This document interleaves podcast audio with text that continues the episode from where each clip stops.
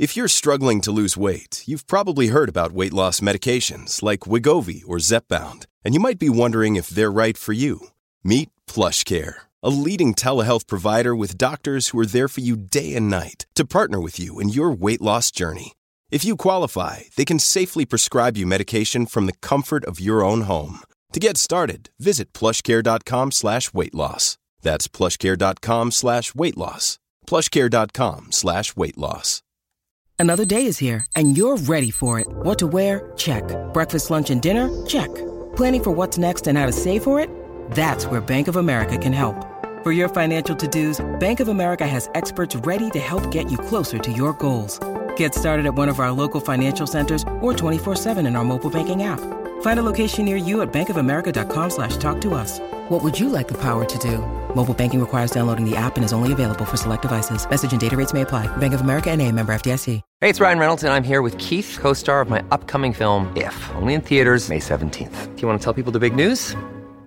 All right, I'll do it. Sign up now and you'll get unlimited for $15 a month and six months of Paramount Plus Essential Plan on us. Mintmobile.com slash switch. Upfront payment of $45 equivalent to $15 per month. Unlimited over 40 gigabytes per month. Face lower speeds. Videos at 480p. Active Mint customers by 531.24 get six months of Paramount Plus Essential Plan. Auto renews after six months. Offer ends May 31st, 2024. Separate Paramount Plus registration required. Terms and conditions apply if rated PG. Welcome back to the FloTrack Podcast. FloTrack Podcast at gmail.com is the email address.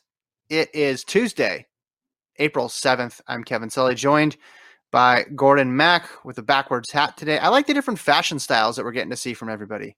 Yeah. Well, I had a bad hair day in the morning, so I audibled and put on my great orange hat, which is a gritty hat. Hashtag Flyers for life. Not Mm. really. I mean, I like the Flyers, but they're not my number one team. But yeah. Uh, I wish there was mascots, more mascots in track and field. That would be great, right? We don't see that. You so Berlino in 2009, everybody loved Berlino. Like that was like universally the best mascot. And then after that, I feel like we went completely away from mascots, didn't we? I mean, I know they Well- have them, but no one's branded as like, oh, this is going to be the mascot. But you don't want a mascot of the athletics championships. You want the mascots to be for the teams. Like you want a Oh, USA mascot showing up to the track meet. You want a Jamaica mascot showing up at the track meet. You want to see them fight. You want to see them do like fake competitions before the actual competition. That's what we need. I mean, and it'd be cool if like every year like the mascot for USA is like different or like improved or just like, you know, Mhm. you know, just like they change it up every year or two, so you get excited about the new mascot. Like, ooh, this time it's you know, it's not an eagle. This time, this time it's a porcupine or something like that. I don't know, but like it'd be cool, right, to see like a what would the Jamaica mascot be? Yeah, I, no, that's a good idea. I was thinking of it in the context of the event. And Lincoln and I last year in Doha, we saw follow. We found Falah the Falcons changing room, and we wanted to do an investigative piece on Falah the Falcon. But you're right. That person's just there giving hugs and high fives to everybody. We want something that is more competitive, something that tries Yeah. to be better than the other mascot. I'm with you. I have no idea. It would be cool too if countries sent as many mascots as athletes. Like they only had one athlete qualify, but on the plane with them was the mascot. Yeah, so one mascot per country. So yeah, it'd be great. I Just mean, a ton of mascots. This is a good uh, article for Lincoln to start brainstorming. It's like if we had mascots in track and like describing and art, use it. You could use. You could hire Sari to write the to draw the the visual of what the mascot will look like using her art Oh. her art expertise. That'd be great. I like this. We no, this is actually good. What? Yeah, what every country's mascot should be is actually a very good content idea. I know we didn't start this podcast today with the intention of you dropping awesome content ideas, but there we are, and it's only been what two minutes, three minutes. Well, this is good. you got- people should email the podcast flotrackpodcast at gmail.com with Mhm. great mascot ideas for these Mhm. teams like what would the team usa mascot be you know what would the jamaica team be what would the the irish team be you know i, I want to know Yeah. This is I mean- awesome. and unfortunately, I didn't think of this before we started because then that could have been the topic for this podcast. Instead, I'm just rehashing what you and Lincoln did yesterday with your podcast and the greatest what ifs.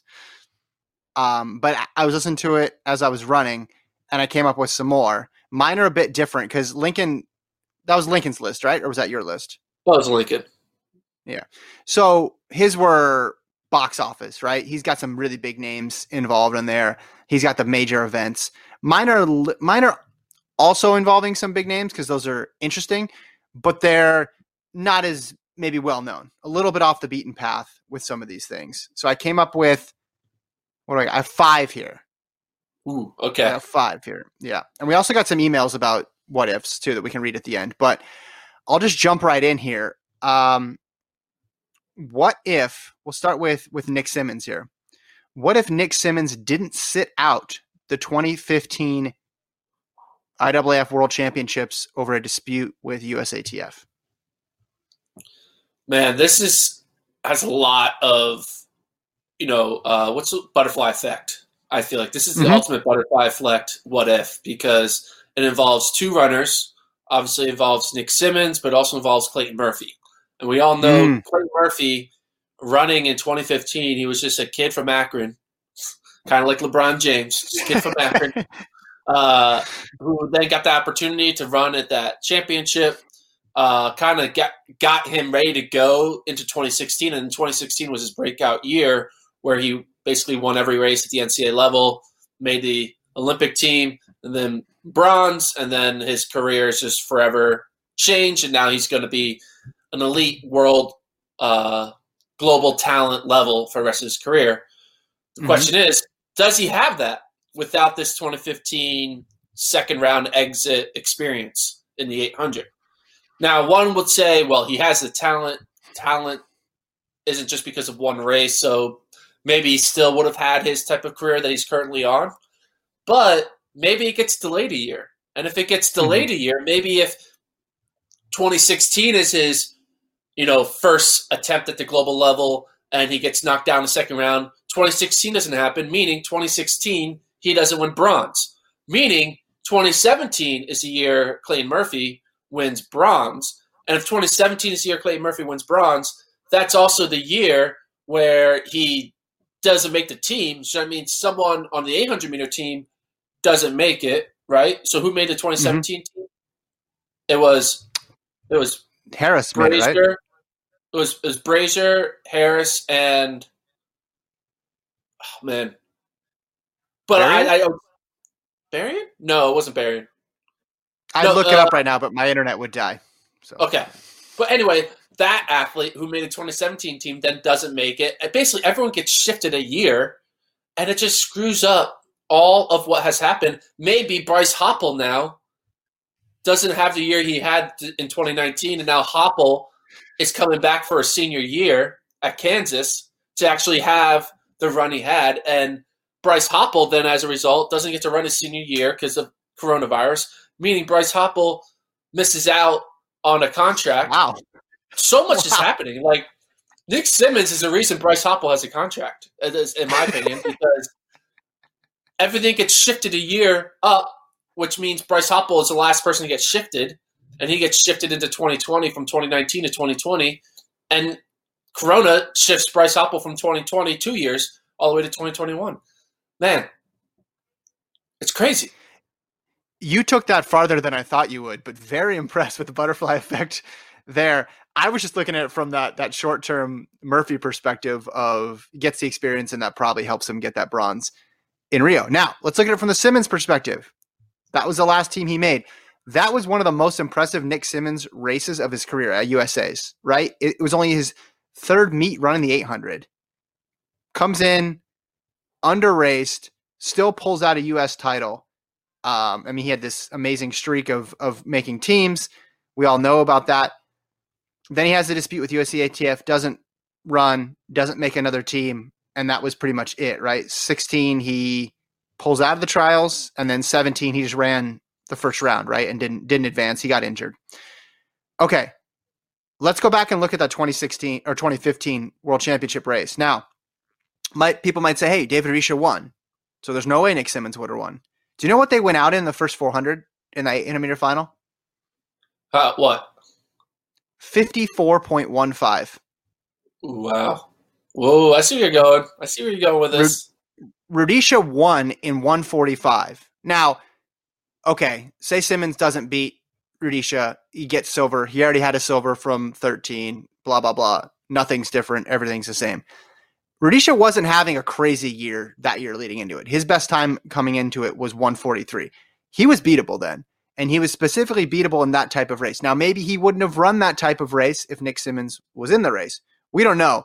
But it was one of those, I rewatched it this morning before we started recording. It was one of those things where 100 meters to go, everybody's in it, Gordon. And Rudisha is just holding people at bay and eventually gets a little bit of separation, a little bit of separation. And then by the end, he's well clear but it was a complete mess with 200 to go. Adam Kszczot tries to pass Rudisha on the inside. Rudisha's like, "Excuse me, son. Do you know who I am? Do you know my name? No, get out here." Uh, Amel Tuka's there. Like, who do you want in an argy bargy tactical rough and tumble race? Right. I mean, you want Nick Symmonds? Yeah. Yeah. That that was that was almost a better setup than 2013 when he had a shot at gold and he ends up getting silver with the exception of the fact that the greatest 800 meter runner of all time wasn't in the race in 13 and he was in 15. But I would listen to the argument and seriously consider the argument that that Symmonds had at least a puncher's chance at getting gold in those world championships. Whoa. I mean, I just always booked in the wrote down in my what if yearbook uh, that Nick Symmonds had no chance, and that's you know part of the coming like he kind of scratched because he kind of knew like, hey, what's better, publicity or out in the second round, you know?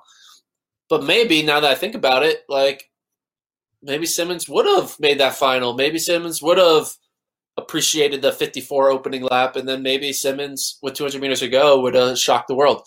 Um, man, that would be very unique. I can't. I definitely I wish, think it would have made the final, right? I mean, he makes finals. That's what he does. So I, I mean, he was running well enough. Then, uh, I mean, he goes in under race too, which I think is good, right? Like he's going to be fresh going into those those world championships just because he didn't race um, a ton, and then he yeah he doesn't run, and then 16 obviously works out the way it did, and then he was he was never. I mean, that was like injuries and stuff, and then that was very clearly the drop off was precipitous at that point, which goes to show you how fickle the life of a pro athlete is. It's like one year you're the USA champion, and then the next year um, can't get to the starting line, and then two years later, I mean, he was uh, running like 148 since 147. Yeah. I, I, don't have the times in front of me, but just trying to get trying to get any form back. But in 15, I think we forget he was he was really good, and the timing isn't always what you think it is. Like people win championships and win major marathons when we don't expect them to, and I think that might have been one. But I really like your connecting Murphy to Bryce Hoppel's contract. That was impressive. Yeah. What do you think uh, of Symmonds' reaction when he's sitting down on the couch watching that 800 final and he sees it go out in 54, knowing that like he could have been there? Do you think he has regret with what the, the stunt he pulled? I guess you call it a stunt. I don't know. Do you think he has regret, or do you think when he sees that, he's like, asked, "Damn, man, I could have ran 145." I asked him that at one point, and to be honest, I don't really remember what he. I don't think he had regrets. I th- I, I remember that much of it of just like, yeah, he would have liked to run, but it was to him, it was about this other this other piece of it. Um, he's also smart, right? He's very he thinks through everything, and you know, unless he was going to go out there and and break a world record and, and definitively have a gold medal, I think he realizes his his career trajectory would not have changed that much. Um, Drew Windle was the other 800 meter qualifier in 2017, by the way. Not uh, I said Berian. So yeah, yeah, the ripple effect is large there. Let me give you another one here from the distant side of things. The United States. What if Gordon? What if Jenny Simpson stayed in the steeplechase? Okay, so when did Jenny switch from steeple? When did she retire from steepling? Her last steeple was 2009 World Championships. She got the American record and finished fourth, and that was it. What, what was an American record at the time? She probably ran like 9, 12, 9, 13, 9, 14, something like that. Didn't write it down. Again, yeah. I don't want to freeze my computer by looking it up. Yeah, so nine. What would have happened if she stayed? I think uh, Jenny goes down as I'm going to say it not as an impressive, like not as an all, all time great. Like she she wins less medals, She isn't. Her contract is less. I think that Mhm. her career, her career resume, takes a takes a little bit of a takes an L. You know, I so you think this that- is the right decision? Yes, hundred percent. I think that uh, she would have. Yeah, I think she would have been faster. Yeah, she could have. She would have gone faster, been like a sub nine ten steepler. Maybe go all the way down to sub nine oh five, flirt with nine flat. Uh, but I think that her resume of her consistency of winning multiple medal medals year in and year out. Uh, Mhm. Not multiple, but a medal year in and year out. Um, I don't think she would have had that with just the steeple.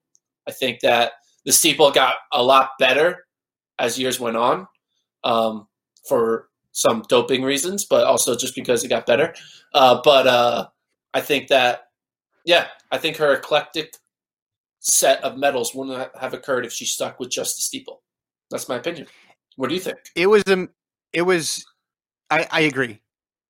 In 2011, it was already vindicated. She goes and wins a gold medal in her first time out, right in the 1500, her first championship year, just focusing on the 1500. I think if she stuck with it, I think she'd be right with where Coburn and Frerichs are now, right? Like just now that we have the benefit of knowing how fast she is in the 1500, her 5,000 meter times are good. Like there's no reason to think she wouldn't be there. The U.S. women's steeplechase team would be nuts. Um, it wouldn't be as hard maybe as a US four meter hurdle team, but there'd be something about those barriers and US trials that would make it very, very interesting when you talk about Coburn, Frerichs, Quigley, and then and then Simpson. Um, but yeah, you can't argue with the she's only missed one final since 2012, and she's got four medals in an event, and that event's been populated by people that have tested positive as well too. Same with the steeple, probably more so in the 1500. But here's a butterfly effect on top of a butterfly effect. Okay, do you want? I, for I think I know where you're going with this. Go for it. I think I know I'm- where you're taking I'm it. going to- Yeah. I'm going to 2011. I'm going to. You remember 2011? You were pretty young in 2011. Young, young lad. I was a young lad. Well, that's nine. Dude, when I think of 2011, I think it's like four years ago. But then when you really think about 2011, it's almost 10 years ago. That's crazy. Do, do you do you remember? Do you remember who the best U.S. 1500 meter runner was that year before the World Championships? Uh, on the women's side, Yeah, uh, Moser? No? Morgan Uceny. Uh, Morgan Uceny Uceny. was number Oh, yes. one ranked in the world. Yes. And, she and she was the favorite. She fell with about 500 meters to go in Daegu. And I went back and I watched that race. And I think because she also fell in 2012, everyone was like, oh, it's Uceny's fault. She just puts herself in bad positions and bad tactics. At least in 2011, I don't, it wasn't her. Someone fell in front of her and she just went over her. And it was Obiri too. In both of them, 11 and 12, Obiri was involved.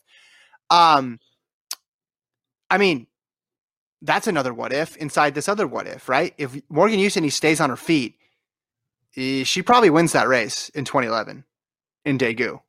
I think Which Like, then she was that good. over over. That's a uh, don't tell Jenny that. Well, I mean, she was what made the Jenny race so crazy was she was a huge underdog. I mean, she was a, obviously a solid runner, but 2011 leading into it, she was. Now you can't put everything into times in the 1500, but it's it's not like she was blowing it out of the water. Like Uceny was the one who was really taking it to these Diamond League races. She had a, a strong finishing kick. Um, again, 1500 is hard to predict based on the regular season, but um, she was really good. And I think that so that would have been interesting, right? She wins in 11. That means Simpson doesn't win. Does then Simpson then go back to the steeplechase after that, right? And you know, it's like if she doesn't have that great race, does she then go back to the steeple? And with Uceny, it's just insane how good she was in 11 and 12 and never got a chance to get a real finishing result because of falls both times. What were you going to say what- was the was the butterfly effect I was talking about? Well, I was going to say when you think about the current steeple landscape on the women's side, it's you have the big three in Coburn, Frerichs, and Quigley. Now, does someone like Quigley, if Jenny Simpson is in the steeple conversation and only three qualify, does Quigley make a decision to kind of focus more on the 1500? And do we see Hmm. Quigley in 1500 meter world finals. Remember, Quigley was a great miler in college, and she has some speed. She's run the mile at USA's a couple times and finished top two. I she mean, beat Houlihan does, years ago. She beat Houlihan. Like, do you think Quigley could have been could then have the career that Jenny could have been like starting the career that Jenny started in 2011? You know what I mean? And mm-hmm. that quickly starts that in 2015. It's like you swapped them. Yeah. Right? Yeah, yeah swapped them. the old uh I think I think I mean I think Jenny would have been good at whatever she did. She just seems like the person who's gonna rise up and figure out a, ma- a way to make it work. 1500 I think really suits her skills because she's she's a really he- heady runner. But yeah, you don't know how much of this is derived off of and this is like kind of the theme that you and Lincoln were talking about, the concept of of momentum, right? Oh, you get this one win and then it leads to the next win and then you stay in this event and then now all of a sudden, hey, you've racked up a couple world titles. We'll never know how much that 2011 gold medal did for for Simpson's confidence as it related to because she goes the next year, right? 2012. That's the one final she missed in this whole run between 2011 Uh, and 2019. The one time she missed it was that next year, and it didn't. It's not like it derailed her. No, she came back in 13 and then got a silver medal, and then she 15 she made the final but didn't medal, and then 16 she's fine. Like she's been able to to weather all these little bumps along the way. So her maybe less so than other people, but I mean Quigley, you're right. Put her in the 1500 and she's she's vying for teams as well, right? Yeah. I mean, I, you think about the training that Schumacher has done with with Shelby, right? You got to imagine yeah, she would be picking up and doing the same workouts that Shelby does for 1500 meter training. And, you know, you got to imagine Schumacher clearly is showing he knows what to do with some 1500 meter speed, showing how he's able to turn Josh Thompson from a, a miler slash steepler all of a sudden into a great 1500 meter runner. I mean, he's got the standard already. And obviously, Shelby uh, knows how to run the 15. He, he's keeping Centro healthy in the 15, you know? So, Mm-hmm. Uh, I think that Quigley could have become a could be easily become could have became a world class 1500 meter talent mm-hmm. if she decided to do it one? because Jenny was in the steeple. So yeah, next one. Let's go. Two down. Yeah. Oh, I think. Yeah, here we go. Next one. Next one. Um, man, how weird do I want to get? Okay, I'll save the really weird one for last. Okay. What if? What if we'll stay in that same era though? We'll go back a year. Well, forward a year from when Simpson left the steeple, back a year from when she won the gold medal to 2010. Gordon, as you know, 2010 is something we call a non-championship year. Now, it wasn't pandemic related. This is a pandemic related non-championship year. This is a garden variety non-championship year. What if, what if there happened to be world championships that year because either the IAAF decided, hey, let's not have an off year because that doesn't make sense, or just the way the calendar fell, 2010 was a championship year. Do you want me to run down some of the, the storylines that would have been there? Yes, let's go through that. So remind people of what happened in 2010. So people, because yeah. again, people think 2010 was four years ago, like myself, but it actually was 10 years ago. So I'll run through a couple of these things. Uh, Kipchoge was the number one ranked 5,000 meter runner. Chris Solinsky ran 26.59, 12.55, 12.56, and another 12.56.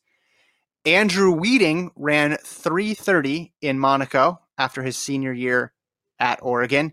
David Rudisha was still David Rudisha, I think 141.01, the record before the record, before the other record. You had Jeremy Wariner leading the world in the 400, and you had Bolt. You had Usain Bolt, who ran a 1956 in May, but then later that year lost to Tyson Gay in 100. So you could have, you could with Bolt, you could take this two ways. Hey, man, maybe he could have actually lost a global championship, or hey, he could have had a in prime championship because he this was only one year after 958 and 1919. Maybe we missed out on a peak Bolt year, even though he was injured. Maybe the injuries don't happen if he's more prepared because there's a championship there. Which one of those things is the most interesting to you? Well, from the, the American perspective, obviously, and the distance fan American is thinking about Chris Solinsky being in the best shape of his life, having a chance to be in a global championship. What happens, right? Does mm-hmm. that translate to a medal? Does if it does translate to a medal, does that medal then translate to a longer career? Uh, does it translate to maybe less injuries because the pressure's now off? Does you know? Because sometimes, you know, injuries happen and we don't know why they happen. But I feel like there's always some mental reason to an injury, whether you're trying too hard, you're not trying hard enough. You know, all these different mental factors of pushing yourself in the wrong direction that can because mm-hmm. an injury. Um, and I think it's, you know, Chris Solinsky. Then maybe he, it just changes.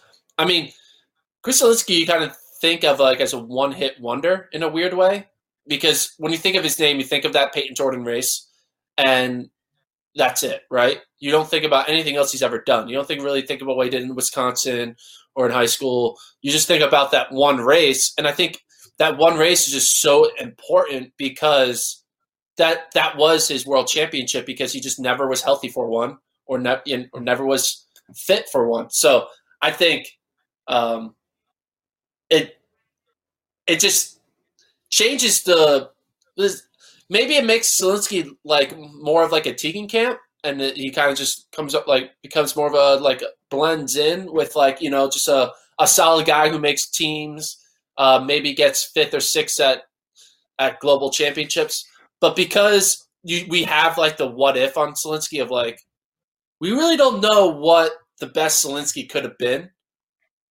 but we have this mm-hmm. like moment in Stanford at 10 o'clock at night and we kind of just hold on to that because if if we just look at that we can just look in the lens that Solinsky was like this awesome talent and like everything is great because it's just a, such a positive experience and we don't have to worry about like the rest of his career but mm-hmm.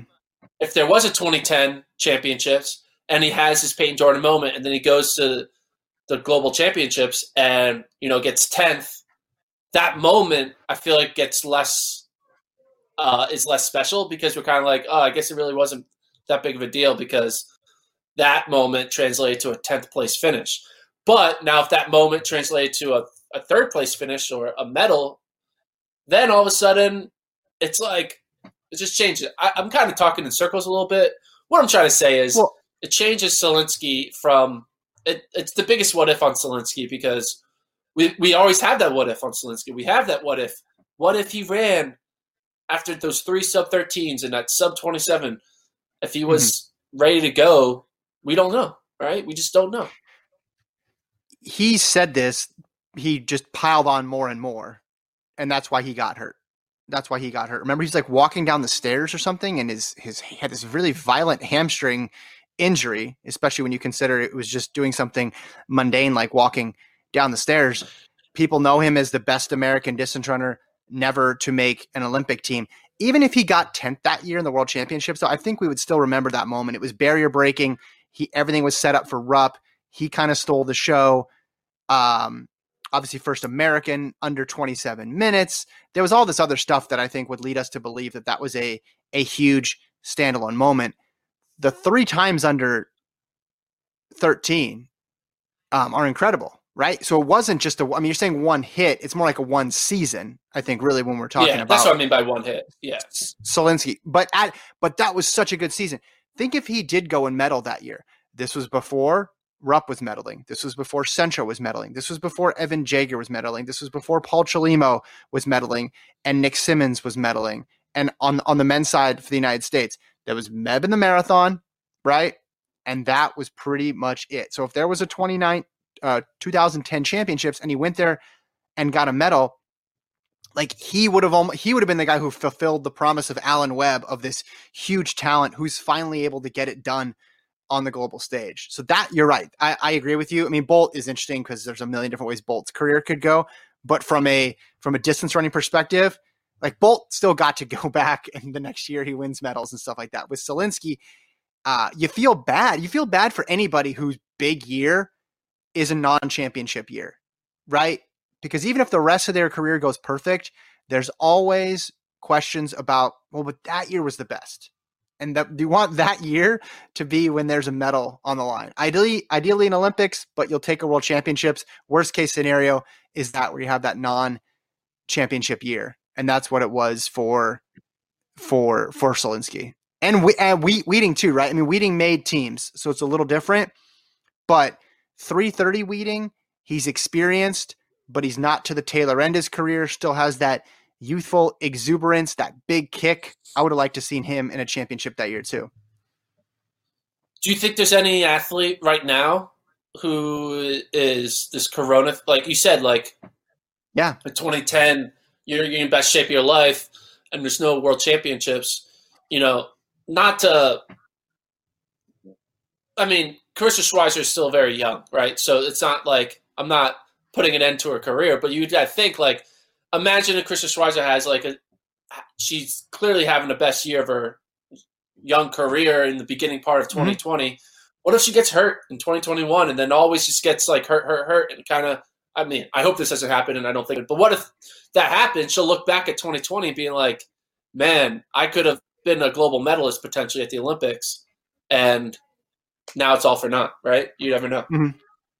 Well, there's people this applies to in 2014. There's people this applies to in 2018, and you're absolutely right. There's going to be people when we're doing this podcast in 2030, and we're looking back and we have 10 years and we're saying, hey, who really in 2020, who really missed out because the championships were canceled? Uh, we'll be able to come up with a long list. But right now, it's just not it's not knowable now because we don't know what the career is going to look like after that. For Solinsky, we do know. I mean, the fact I mean that's just crazy to me. Still that he didn't make um, an Olympic team, right? Whenever you hear that stat, you're like, man, that is that is actually insane that he didn't get that that Olympic opportunity. Um, what's also what's also insane is that you said we're doing this podcast in 2030. Uh, if we're doing this podcast in 2030, we will have done over 2,500 episodes. We'll be on episode 2,600. So uh, yeah, that'll be pretty Maron? impressive. That'll Come be pretty me, impressive. Marc Maron. I'm right here. All right. Uh, next one. You'll like this one.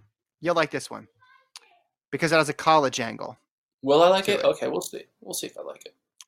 Yeah, we, we, we got two more here. Uh, you can take these in any order. What if Virginia high school stars Drew Hunter and Noah Lyles don't turn pro in 2016? And they go to Oregon and Florida, respectively? Yeah, we'll keep that part the same, but the other part okay. And do they go there for four years? Or do they you get to decide that part. They just don't okay, go so, pro that year. So 2016. So that means Drew Hunter and Ed Cheserek are on the same team, right? Because for one year, yep. Yeah, and that means Lyles are on a four by one with Grant Holloway and on a four by four with Grant Holloway. I mean, just the idea of the Lyles brothers, right, being there with Holloway, that team just would be the, the greatest, the, the most entertaining team of all time. Holloway and mm-hmm. Lyles, I mean, in college as 18 and 19 year olds where they just like are still like, oh my goodness. The it would it would have a huge ripple effect on the collegiate system because obviously the ripple effect is Florida it's going to win every team title, right? But like think about the sprint stars that kind of came out of the woodwork in uh, mm-hmm. 2017 and 2018. So 2017 was was that the Eli Hall year, or was it 2017? 2018. So 2017 well, was Christian Coleman indoors. Yeah, yeah, yeah. Well, Coleman. Yeah. So 2017 was Coleman's run. 2018 mm-hmm. was Eli Hall's indoor run. Mm-hmm. And then 2019 was like Divine Oduduru, right? So let's just assume Noah Lyles goes pro after two years. So Divine Oduduru still gets his run. But does Coleman does was he a junior? Junior year Coleman going up against freshman Lyles. So Florida Lyles versus Tennessee Coleman. That would be very interesting. That would, rivalry would, would be totally different now. Yeah. yeah, that would change it, man. Like, does that make them like? Does Coleman not like have the success he has if he comes out of college with taking multiple L's to Lyles come out of college are getting mo- multiple wins over Lyles. Like, mm-hmm. I don't know, man. It would those that, SEC meets, man. Those SEC meets oh, man. nuts. Coleman and Lyles. Oh my, I can't just imagine. Yeah. And and then obviously uh, the four x four for Florida would make versus that you like USC's four x four maybe not be as good. Like imagine Be USC's close. four x four going up against the Lyles brothers, Grant Holloway, and you know whoever they want to throw in in there because You. they would have. It would be. I mean, it wouldn't be interesting because we would get to see Lyles run four hundreds, right? We never get to see that. That's- like, Well, that's what I'm going to say. He would have to. Have, he would have added another event, at least one other event. So yeah, 100, 200 maybe. But then also they'd want to put him in the. I would think he'd, they'd put him in the four x four. So we'd at least get some some splits, some viral moments there. yeah, because we you will never know how fast Lyles can run a 400 in because we see one in high school, but he's not his best shape. But a 19.5 200 meter runner, Mhm. Lyles should be able to run. Should be able to split 43 something, right? 43 low if you're running 19.5. So, and maybe that makes Lyles become a 2 4 guy. Maybe, right? Instead of a 1 2 guy. Mm. Like maybe he's Yeah. like, ooh. And then that makes the rivalry between Michael Norman and Noah Lyles even better. And then that becomes a rivalry because then they're racing each other twice. Uh, so there's a lot of a lot of butterfly effects there on the on the Lyles side. On the Hunter side, Mhm. uh, we got to bring up so the 2016 NCAA uh, cross country championships, right? That's what we want to look up, right? We got That would have been his first fall. Yeah, that would have been his first fall. So Pat Well, so or- won. Justin Yeah, Knight. so Oregon, Oregon had Matthew Maton coming back. Blake Haney would have been a sophomore. Prakel would have been a junior, and then obviously Ches is a senior. It's it's Chet. So they had Tanner Anderson still, Sam Prakel. I mean, the thing that the thing about adding uh, Drew Hunter to Oregon, it really doesn't change much because Oregon is always going to have like multiple 356 type guys, multiple 355s or 358s, and I think Hunter would just been become another guy. In my opinion, I don't think I think he just would have been another guy who you know can get top three for Oregon. You know, like another. He would have been like a, like a, what's his name?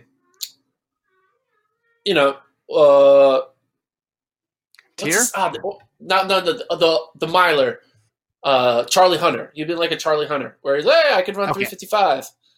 Is that because his But, like, last he- name is Hunter? No, no. Oregon. No. So Oregon, going back to to ever since Lananna got there, right? They've always had a draw, a big name draw, and if he stayed past when Ches left, right, it would have been he would have been top billing. And I think right now they yeah they have some great runners. You know they set the DMR world uh, world record. They set the DMR collegiate record this year.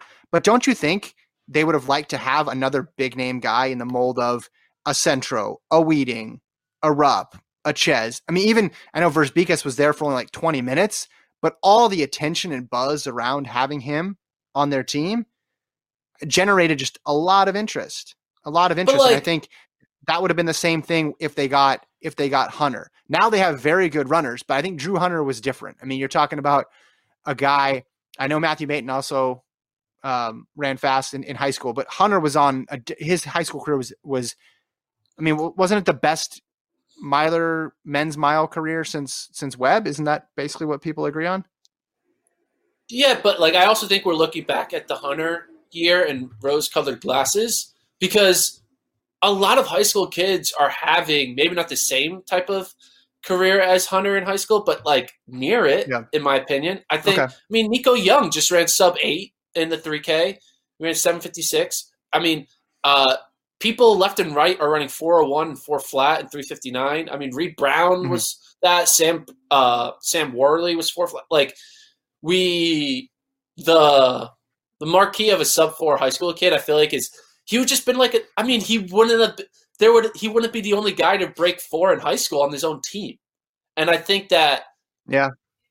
I just Well, I think I that meant from once like he puts on the Oregon Oregon- jersey, I just think once he put on the Oregon jersey, he's not going to be a, uh, like as I just think that he he's going to run well. Don't get me wrong, and he might win, but like, Mac Fleet won back to back fifteen hundred meter titles, but it's kind of like he's just another guy who just who Well, but he was, but he know- carried it for them. I'm, I'm just saying they, they needed somebody to carry it for him, and I think you can, even though yes, there, there was another high school sub four guy in his team, but don't you think Hunter's ceiling would have been higher than than these other guys, and maybe you could have had a, another Oregon guy after Ches reel off some wins if he had stayed. Now, this in this scenario, you know, I have to have him staying at least a couple years, and maybe that's unrealistic. This would have been his senior, his senior campaign But- this year or But fourth my, year. my thing is that Oregon is always going to have guys who can be top three in distance events. And But, but he had the potential one to dominate. Don't you think he had the potential to dominate though? to dominate over Justin Knight. Yeah. I mean, who mile. he, who's In the fifteen hundred. In the fifteen hundred. in the fifteen hundred? All right, so who? What was it? What was it? Twenty seventeen, first NCAA outdoor. Bringing it up? So, this is who It's made Kerr, the right? fifteen hundred meter. Yeah, no, uh, yeah, Josh Kerr, Craig Engels, Justin Kiprotich. So, like, And I then, think and then Josh Kerr eighteen beats was eight, eight, 18 Josh was Kerr- Hoare, and then nineteen was Nuguse. So Yeah. I mean, I think that like he's I, I think Drew Hunter isn't going to I don't think Drew Hunter dominates NCAA because you know, he the training changes, he's back he's now training in the system of Oregon with all the other guys. I just think that Drew Hunter comes out with has like a Grant Fisher type career. okay, Where like yeah, okay. you win one, but you're always in the mix. You're always talked about. You know, you you have a great kick, but then like a Pat Tiernan shows up, or you know Justin Knight Yeah. kicks you, or whatever, or your teammate. I just think that um, That's I fair. don't think the legacy. I just don't think it translates that much. I think he just becomes another guy, and he, he I'm just saying if you win guy. at Oregon, it's. I'm saying when you win at Oregon, it's a little different, right? Because all the attention paid to that program. That's all I'm saying. Now, Does it though? Would it affect him now? Long well, I mean, I think for contracts and stuff like that. Now he got a good contract because he signed in high school, so Yeah. that's that's kind of irrelevant. But and he's he's in a good spot in his career. I think some some people might say, oh, you know, you you should run in college so you get the experience, uh, especially if you're a mid distance runner of running those tactical type races, those conference type races. Um, they they get you really sharp. But where he is right now, I don't think anybody can quibble too much with that. Yeah.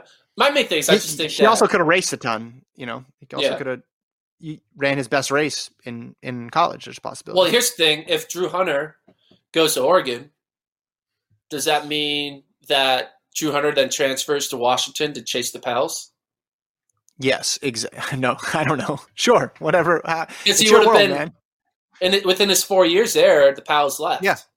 So Maybe they don't leave. Maybe they don't leave because they have Drew Hunter. Oh, maybe they don't leave. And then if they don't leave, Yeah. that means Brody Hasty doesn't switch to NAU. there we go. There we go. And now we get back to NAU There we go. and the 2022, 2023, and 2024 NCAA cross country championships are forever changed. Last one, last one I want to get off here before we go. What if now this is admittedly this is the stupidest one. I'll I'll, I'll admit this. Up which means top. it's the best. But I mean, the NAIA has a marathon, right? They have a marathon in their championships. Um, and the JUCO has a half marathon. yeah, D three JUCO has a half marathon. Wait, does regular JUCO or just D three JUCO? Oh Yeah, no, both. D one and D three have have half marathons. There we go. Okay, so what if what if the NCAA had a marathon as part of its track program? Now you could look at this two ways. Okay, one, who's going to score all the points, whatever. But also, I was more interested in what would that do to marathon development in the United States, So when is this men's and marathon women's held? side. The marathon is held the same weekend as the NCAA championships. Outdoor? in Austin, Texas. So it's really hot. It's like 100 degrees. I don't. It's it's But it's is during it, is it held? Is it held as like another event during track, or is it held at its own championship? yeah. Maybe it's like you know how they have the uh, combined event. Uh, sometimes different from the regular events. Maybe it's in a different Yeah. location. Maybe it's in San Diego where the weather is fine all the time. I don't know, but it happens. Yes, it happens, and then the points go in there, and it's in the springtime. So that way, if you're a senior, you could then go and run in the fall, So right? choose so Allie Ostrander Yeah, ran but you she choose could. between yes, the- yes. you choose between track and marathon. You don't. They're not two different seasons. There's actually a rule in place in my hypothetical that if you run the marathon, you can't do any other events. Got it. Okay. So what if that happened? The marathon development. Wayne I Wayne Kaladi has all the wins. yes, I think it would be bad, in my opinion. I think Okay, it would. explain. I think it would make. Uh, I think it would make runners not as prepared for the the next level. I think that I think it would increase the number of injuries because I think these young athletes are putting on marathon type miles, um, Mhm. and you know injuries happen a lot in in the collegiate system with so much different you know coaching styles, and I just think that a lot of these coaches might not know what marathon training does to an 18 to 22 year old, especially if they're running four marathons in the first four years as like as an 18 to 22 like they're not just going to do like oh you're running your marathon senior year they're going to be like all right this year you run a marathon next year you run a marathon and i think Mhm. and then you get ready for cross country. I think it would destroy uh, these athletes because uh, the only way it would be good is if all the coaches have like a pack saying, "Hey, we're not gonna ch- we're not gonna go hard on this marathon, so let's just like make it turn it into a 10k where we kind of all just kind of cruise through the first you know 20 miles and then we can make it a race."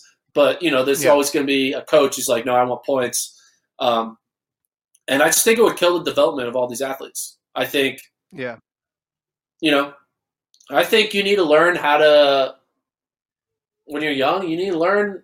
You, you, there's a reason why in high school they run a 5K at cross country, and then, or there's a reason why in middle school they run like the two mile cross country race, and then in high school they move to the 5K, and then college it's 8K, 10K you know, et cetera, et cetera, moving all the way up. There's a reason for that. It's because your young body isn't made to put on these types of miles. As Okay, much so as we don't they- want to admit it, running is actually bad for your knees and your legs, right? It is. What if they put in a rule though that says you can't you can't do it until your junior year? Mm-hmm. I think it might be interesting just in terms of because we always compare, you always see these comparisons U.S. to Japan, right? And Japan obviously puts not that much focus on the track, on the distance side of things, and they put everybody into the roads because Ekidens are really popular, and other road races are very popular. I, I mean, it would be interesting to see just from the talent discovery perspective because you have someone like Des Linden, right, who's really good at the marathon. It's not like she was blowing people out of the water in track in college, right? Um, same thing on the men's side, right? There's all these people who now you could throw Rupp at my face and Abdi and all these other people who were really good in track and say, but I mean, it could change. There could be some people out there who were like middling 10,000 meter runners and then the bump up in distance and maybe they are able to run, you know, maybe they're like a, a 225 woman in waiting or a 210 guy in waiting. It's a bad idea. I'm not proposing it. I'm just throwing it out, out as a what if. And you shot it down and you like every stupid idea. So that makes me think this is a really dumb idea. Oh, I think it's a dumb idea, but I would totally uh, enjoy it. I would love coming out with form charts to see how who's going to win, who's not going to win, what type of team leans towards the marathon versus cross country versus track. I would love that, you know. Mhm. But uh, I also think that what you, what you said though, with like, ooh, maybe there's like a hidden talent. I don't know, man. I think that like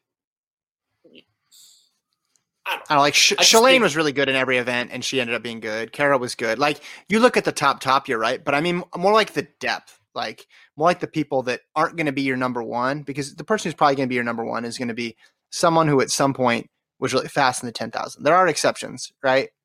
Like Linden is an exception, but there's also like you can, you can throw Flanagan, you can throw Goucher, Huddle, Sisson, et cetera, et cetera. On the men's side, you can, I- you can list Rupp.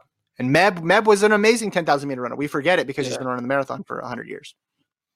Well, I just think that you're trying to say, "Ooh, we could find the next two twelve guy," and I'm like, Yes. U.S. has enough I'm- has enough I'm into Q12 it. guys. Like we keep on it's actually a reality about show that I want to start. breaking 212 and be like, "Ooh, look at this guy! It said sub 212 at Chicago," you know. Uh, but, But maybe they could be. But maybe if they're two twelve when they're twenty one, maybe that person can become two oh seven when they're twenty eight. I don't know. Again, yeah, I needed five. I needed five what ifs, and I got to four. And I well, in this shower and I was like, scenario, in this scenario, that means we're going to see Drew Hunter run a marathon at age like 20 because he's going to Oregon, and Oregon's going to look for the points. They're going to see Drew Hunter killing it in workouts and be like, "Hey, man, Hey, got to go out there and score." just do a long run. What about the And, half? oh, as a result, do you know what this will do? Though it would make all of the marathon debut money prize purses disappear because all the high school kids or college kids will have already run a marathon, so they won't be Hmm. able to say this is their debut. Okay, so I'm not selling you on that. Um, I feel like Ritz would have. I mean, a half. What about a half? Can I can I convince you for a half? Half, I, that yeah, you can, you can get me at the half. Half would that make a difference? Would that make a difference in terms of the, how deep the U.S. is in the marathon if they're exposed to that long a race at least? I feel like Ritz would have run something crazy in college. Well, I just, I think also like, you, you, our development system is the NCAA system, right? That's how we develop our athletes. We don't have the D League, we have NCAA, Yeah, and it's a G League, by the way. Put some respect on one of the best basketball leagues in the world. Thank you. the G League. Sorry, the G League. Uh, but like, I just think that they're not. Even if you throw in a half marathon, are they just going to run like multiple? Like, there. I think that there's still like there's still track meets that they're going to have to participate in. There's still cross country meets. Like, it's Yeah. not like they could be like, I'm exclusively a half marathoner and I run like three times a year. Like, they're going to be like, why are we paying you scholarship money to run three times a year? Right Yeah. they're going to be like, no, you got to go run this dual meet. You got to do this. You know, you got to come up and run at this invitational. And I think that we like that's yeah. You just you can't. You need to have that, right? I don't know. I don't know what I'm trying to say, Hey, but like, I I think you could get some of these longer distance guys, the Tyler Day types, who are already in the midst of ten thousand meter training and they're you know on the come up of their career. They're in a very competitive environment. Throwing a, a couple additional long runs, and they could. I'm not saying go all the way to the marathon in, in college, but I think they could run like really fast half marathons, as opposed to they wait until they're 24 because they've done college, and then they try two years on the track, and then by the time they Yeah. eventually get there, it's just a. It's like a different equation. I think you can you can run a fast half while doing other things well. Marathon. This is what we need to I- I do. we should Hmm. we they should uh oh, they should give an extra y- two years of eligibility to all athletes and basically the marathon season is during cross country season so you have like you get to do Mhm. cross country you get to you get to you get six years of eligibility and you have to use at least two of it on the uh, on marathoning i don't know something like that so like you kind of just like because I think about this, like Tyler Day, he's a fifth year, right? He ran a half marathon in Phoenix during the cross country season, and it Right. made sense. So maybe all these fifth years and six years, instead of getting ready to run a 10k in Terre Haute, they get ready to run a, a fast half marathon or a fast Yeah. marathon, whatever. And that's the way you can kind of keep their season kind of in check, where you kind of mimic when they would have prepared for a cross country season to now preparing for a, a road racing season. I don't know. All right. But you have give them All more right. I like that. I like that. You know what I miss, man? 45-year-old. What? You know what I miss? What do you miss? track. I miss track meets, man. I miss. I was going through old races yesterday, old Grant Holloway clips because we're making a Grant Holloway mashup, and I have 45 minutes of Grant Holloway interviews. I was like, I miss the mix zone. I miss the mix zone. I is it always fun to be interview standing on your feet and interviewing for multiple hours a day? No, there's times when you're like, all right, I want to, I need to change up. I'll do something else. But I would give anything right now to be in a mix zone at the. Send me to any meet. I would go. If it got me out of this, I would go. I would interview whoever. I'll interview um, people running nine minute miles. I don't care. I will I'm going to clip go this.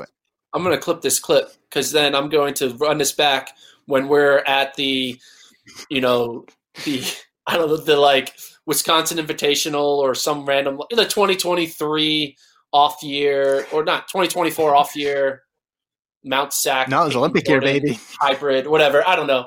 And you're interviewing like the 10th place, you know, 10K runner. You, are going to want to kill yourself. And we run this clip back. It's like, hey, would you rather have this or Corona? And you're going to be like, okay. So. No, this this is it. I would love to interview 10th place, 20th place, 30th place. I don't care. Like, I was looking at those Doha interviews too we were doing, and I remember at the time Lincoln and I were like, man, this is crazy and weird. Like we're not sleeping at all, and we're on the other side of the world, and it's hundred degrees.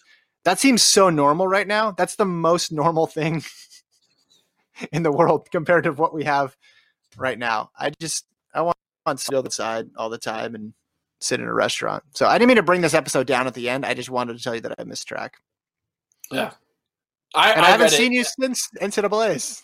Yeah, I, I read that you missed doing mix zone interviews, which is I do miss track, but I'm not sure if I miss sure. mix zone interviews as much. Oh, I but if that's what it takes, I would like I just the human interaction. Like I'm watching or I'm, I'm watching an interview where I'm standing a foot and a half from a person with a camera. That just seems crazy right now. And yeah. I can't stand a foot and a half from my brother who lives in town. I mean, it's just uh yeah. Anyway, FloTrack podcast at gmail.com. We didn't get to the emails today. But I think Lincoln we'll and I we're doing the show. Yeah, yeah, yeah. We'll, we'll do like a, an all email show this week, or a good chunk of it devoted to emails. So send your emails on your greatest what ifs or any other topic, flotrackpodcast at gmail.com. Also, remember, you can download the show on Apple Podcasts, Spotify, Stitcher, or wherever else you listen to your podcasts. Any last words, Gordon? Nope. Don't uh stay safe. Stay know. safe. That was great. That was inspired. Thanks to Lon for producing. We'll be back tomorrow. We'll see you guys then. Bye.